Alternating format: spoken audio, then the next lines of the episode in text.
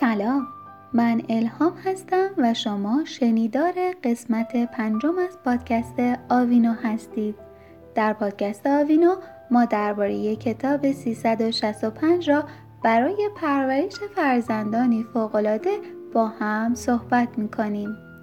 توی پادکست های قبلی درباره اعتماد به نفس صحبت کردیم و راهکاری هم ارائه دادیم. توی این قسمت هم قراره بریم سراغ سومین راهکار. بریم که بشنویم با هم.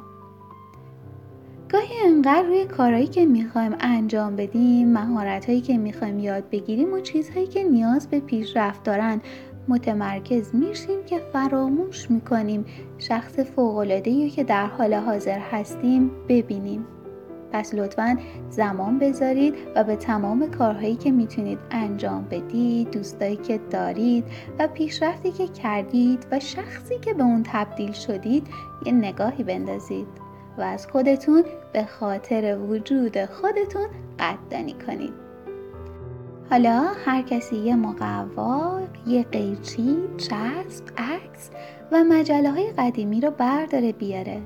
قراره یه پستری بسازیم که به طور کامل درباره شما و تمام چیزهایی که دوست دارید هستش عکس دوستا خانوادهتون، سرگرمی ها، علایقتون یا حتی ورقه های امتحانی که به اون افتخار می‌کنید و روی این پستر بچسبونید.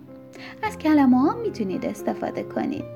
این پروژه برای همه است تا با همدیگه کار کنند فقط برای بچه ها نیست ما می‌خوایم که والدینم به ویژگی های خوبشون توجه کنن و اونها رو تقویت بکنن. اینکه به چه آدمی تبدیل شدیم خیلی مهمه.